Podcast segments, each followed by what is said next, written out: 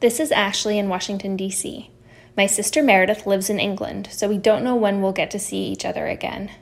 While some people find comfort in looking up and seeing the same moon when they are far apart, Meredith and I laugh about how we find comfort in knowing we are both listening to the NPR Politics podcast. This podcast was recorded at 2:15 on Wednesday, July 1st. Things may have changed by the time you hear it. Here's the show, Meredith. Aw, that's so sweet. Hey there, it's the NPR Politics Podcast. I'm Tamara Keith. I cover the White House. I'm Carrie Johnson, National Justice Correspondent. And I'm Ron Elving, Editor Correspondent. So, Carrie, uh, we are here today because the Trump administration has now confirmed its 200th federal judge. Once we confirm Judge Wilson today, the Senate will have confirmed 200, 200 of President Trump's nominees to lifetime appointments on the federal bench. Judicial appointments are something that we don't talk about that much on the podcast, um, but they are incredibly important in terms of a president's legacy. They're so important, Tam. These people serve for life terms. And so they can stay on the bench for 20, 30, sometimes even 40 or more years.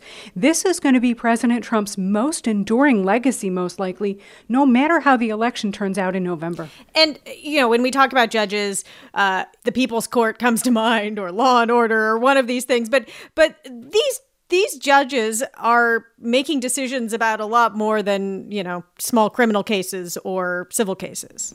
Yeah, this is not Judge Judy. No offense to Judge Judy. These people sit on the federal. I was thinking of. yeah, exactly. These people sit on the federal bench and they rule on cases that matter a lot. Things like abortion access, climate change, voting rights, and more. They rule in D.C. in particular on policy and regulation. They rule on things like uh, the DACA program and immigrants' rights. And in fact, because the Supreme Court actually takes so few cases, fewer than 100, these courts are often the court of last resort. They their decisions matter and they last. You know, it's really true what Carrie is saying about the long-lasting importance of the judiciary, but even in the short run, in a time when the president is largely ruling by executive order and Congress is largely dysfunctional as it has been for most of the last decade, pretty much the most important ruling branch of the government a lot of the time on many issues is the judiciary, the federal court system. Yeah, and so President Trump talks about his judges a lot. He inflates the number of federal judges who have been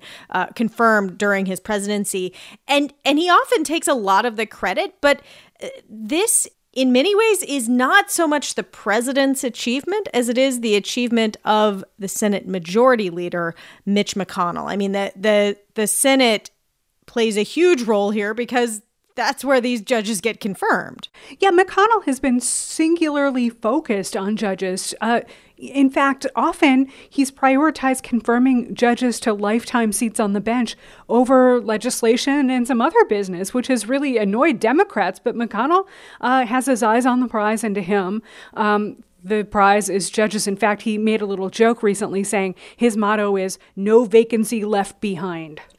You know, you could also say that the president's function here is to appoint, but he wouldn't have these vacancies to fill if it weren't for the work that Mitch McConnell and other Senate Republicans have been doing for a number of years to make sure that the number of Obama vacancies did not ever become actual appointees in many cases, uh, holding up, for example, Merrick Garland when he was nominated to the Supreme Court, but also lots and lots of other people who were either filibustered or ignored.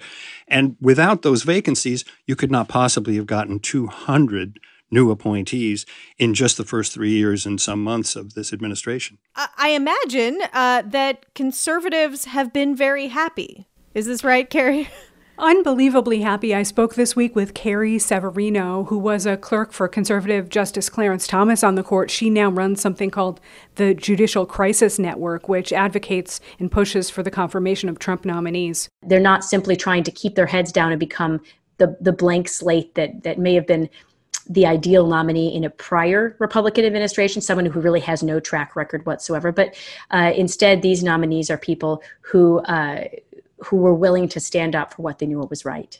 In other words, she's saying that uh, President Trump's nominees are a bit bolder than the nominees in the past, and she's very happy about that.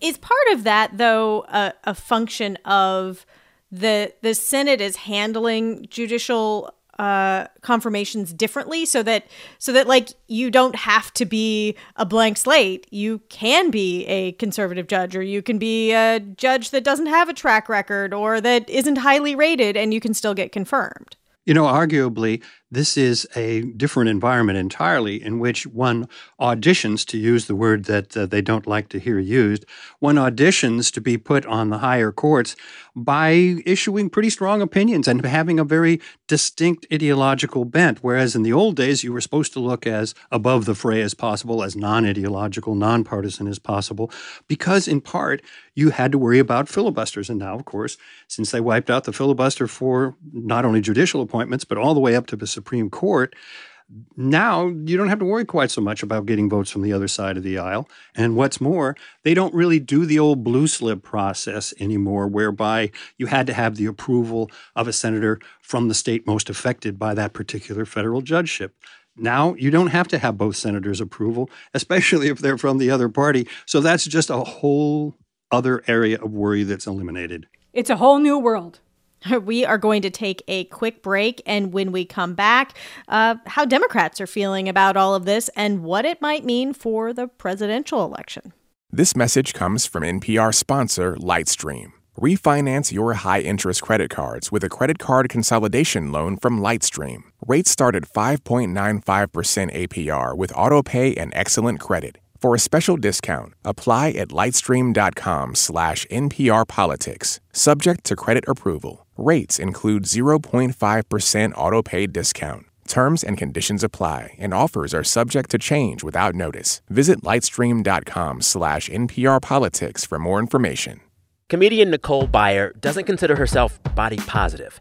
She just accepts herself as is. I hate that there's a name for like not hating a part of who you Yeah. are. Do you know what I'm saying? Like it's insane. Nicole Byer on her new book, Very Fat, Very Brave, and How to Love Yourself. Listen to It's Been a Minute from NPR. And we are back. And Carrie, my understanding is that the president has picked a pretty homogeneous bunch of people for the bench demographically. Yeah, absolutely. I reached out to the Leadership Conference for Civil and Human Rights. They say by their tally, the Trump nominees are nearly 70% white men. Uh, out of the 200 confirmed judges, there are only 28 people of color. And as for the federal appeals courts, that one step below the Supreme Court, uh, one Latina judge. So, um, does the administration see a problem with that, or, or I, I assume not? Well, you know, the president has been up and down about judges. He's mostly pretty happy with the ones he's confirmed. I did speak with allies of the White House. They point out that there is some diversity in terms of backgrounds among the confirmed judges. For instance, uh, Judge Amy Coney Barrett on the Seventh Circuit is the mom of seven children. Judge James Ho on the Fifth Circuit is uh, an immigrant from Taiwan. And Judge Don Willett, also on the Fifth Circuit, grew up in a trailer park with his single mom. There are also a number of uh, Asian nominees to the appeals courts that the Trump administration has been uh, pushing forward, and, and some are big favorites of Mitch McConnell, too. You know, we've talked a lot about the Federalist Society, and what that is is a group of lawyers. It started at a couple of law schools, professors and law students, who were reacting to what they saw as the leftward drift of the Supreme Court in particular, the courts in general. And over the years, this has become an increasingly uh, powerful group of people because they continue to multiply, they continue to attract talent in the law schools and within the faculties of law schools, and they have largely been able to be the clerks for the Supreme Court and for other federal courts uh, during the period of time uh, that Republicans were appointing them, the Reagan era and so forth. There have been a lot of new judges that were looking for conservative clerks. But even beyond the periods of time when Republicans were appointing the judges, these clerks were proliferating and they are talented and they have shown a lot of ability to move up in the system. And so the Federalist Society has really become, uh, if you will, the matrix of an all new era of federal judicial thought. Carrie, obviously, if conservatives are very happy about these judges, um, one would assume that Democrats are very unhappy about these judges. Yeah, you know, Tam, I spoke with Christopher Kang, who did uh, vetting for President Obama's appointees. And Chris Kang now works for an organization called Demand Justice that tries to promote uh, interest among Democrats in the importance of the judiciary. This is what he had to say about the Trump judge picks so far. These are far more extreme judges than even President George W. Bush put on the bench, and we're moving in the wrong direction. So Kang thinks that uh, that uh, the judiciary is moving, in his view, in the wrong direction, and he's now part of this organization that is soliciting money and spending money. Interestingly enough, um, on the political front, in uh, states that could be swing states, to try to energize voters there on judges. I mean, this is a fascinating, long-standing thing where Republicans and, and evangelical voters who are part of the Republican base have been very motivated by judges. Uh, in 2016, President Trump, uh, then candidate Trump, had a list of people who he said he would put on the Supreme Court, uh, leaving that seat open on the court, uh, awaiting the presidential uh, vote, was was part of a strategy to try to juice turnout among uh, conservative Republicans, and and in some ways, it is widely seen seen as being a successful gamble. Um, and now, heading into 2020, President Trump is again, I mean, like, in terms of what he talks about on the campaign trail, it's the judges are something he touts regularly as an accomplishment and something one of the few things he talks about in terms of his second term agenda that you're going to get more judges is what he says and and he says he's going to have another list. It's it's his greatest hit, Tam and he's going to play it over and over and over, not only to energize his own voters and get out his base, but also to show that he has been effective at something when many other things have kind of gone south for him. Even the big tax reform that was considered the trophy of the first couple of years has not really been the political winner that the president wanted. It hasn't really endeared him to that many people beyond uh, the people who voted for him in 2016 and people who benefited from it uh, richly because of their particular wealth. So that wasn't a great big winner. And there are obviously other problems with the pandemic and the recession and the racial unrest in the country. And there was the impeachment, and there are all kinds of questions about the president's foreign policy. But this is his one greatest hit, and he is going to play it.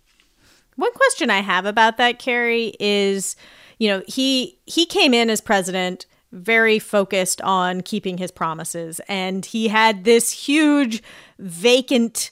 There were all these vacancies. Um, is he going to be able to deliver 200 more judges if he gets four more years? 200 might be high, but there are a number of open seats on the lower courts, the district courts. McConnell has prioritized in the Senate confirming those appeals court judges.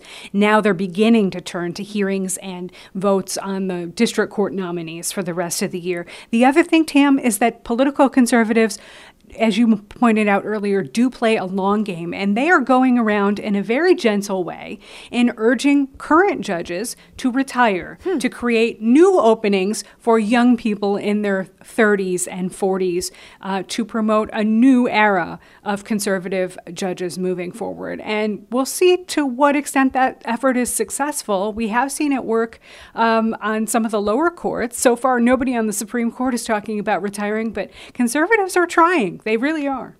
All right, that is it for today. But uh, there's something really exciting I want to tell you about, which is that we have a new way for you to add this podcast to your daily routine. We launched a workout playlist on Spotify uh, featuring our favorite workout songs. Um, it will be updated daily with the NPR Politics podcast. So you like listen to the podcast while you're running or pumping weights. And then it just goes right into a playlist of awesome songs that we have picked and curated. And those songs will keep them fresh to keep you motivated. Um, you can find a link to the Spotify playlist in the description of this episode or search Spotify for the NPR Politics Daily Workout. Um, all right, I'm Tamara Keith. I cover the White House. I'm Carrie Johnson, National Justice Correspondent. And I'm Ron Elving, Editor Correspondent. And thank you for listening to the NPR Politics Podcast.